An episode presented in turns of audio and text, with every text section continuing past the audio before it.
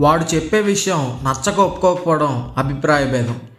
వాడు చెప్తున్నాడు కాబట్టి ఒప్పుకోకపోవడం అహం.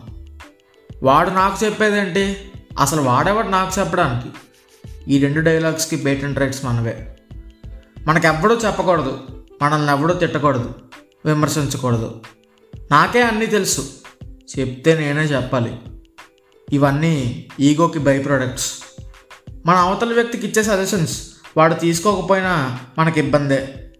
మన మాట వినలేదు కాబట్టి వాడు ఎలాగైనా సరే ఫెయిల్ అవ్వాలని అనుక్షణం కోరుకుంటూ ఉంటాం. మన అదృష్టానికి వాడు ఫెయిల్ అయితే వెంటనే వెళ్ళి నేను చెప్పానా? వింటే బాగుపడేవాడివి. ఈ డైలాగ్ అవతల వ్యక్తికి చెప్పగానే ఏదో నోబెల్ ప్రైజ్ గెలిచినంత ఆనందంగా ఫీల్ అవుతాం. ఎందుకంటే మన ఈగో అక్కడ సాటిస్ఫై అయింది కాబట్టి. ఇలా ఈగో మనకు తెలియకుండానే మనల్ని ఒక శాడిస్ట్గా మార్చేస్తుంది. మనలో విచక్షణను కోల్పోయేలా చేస్తుంది. అహం మనలో నేను అనే భావాన్ని పెంచేస్తుంది. మనల్ని సెల్ఫ్ సెంటర్డ్గా చేసేస్తుంది. అప్పుడు మన పరిస్థితి ఎలా ఉంటుందో తెలుసా? అందమైన అద్దాల మేడ ముందు వాచ్మెన్లా అయిపోద్ది. ఎవడెప్పుడు రాళ్ళేస్తాడా ఎప్పుడు అద్దాలు భద్రైపోతాయా అని ఇన్సెక్యూర్గా బ్రతికే పరిస్థితికి దిగజారిపోతాం.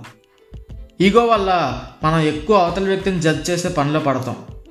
అవతల వాడి పనికి హెల్ప్ చేయడం మానేసి వాడు చేసే తప్పులన్నింటినీ వెతికి గుచ్చడానికి ట్రై చేస్తాం.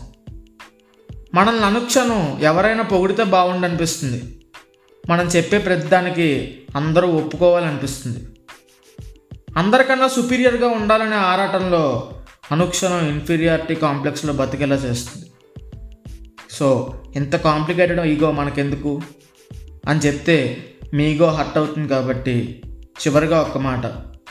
నేను అనే దానికోసం నిన్ను నువ్వు చంపుకోవడమే అహం. జై హింద్.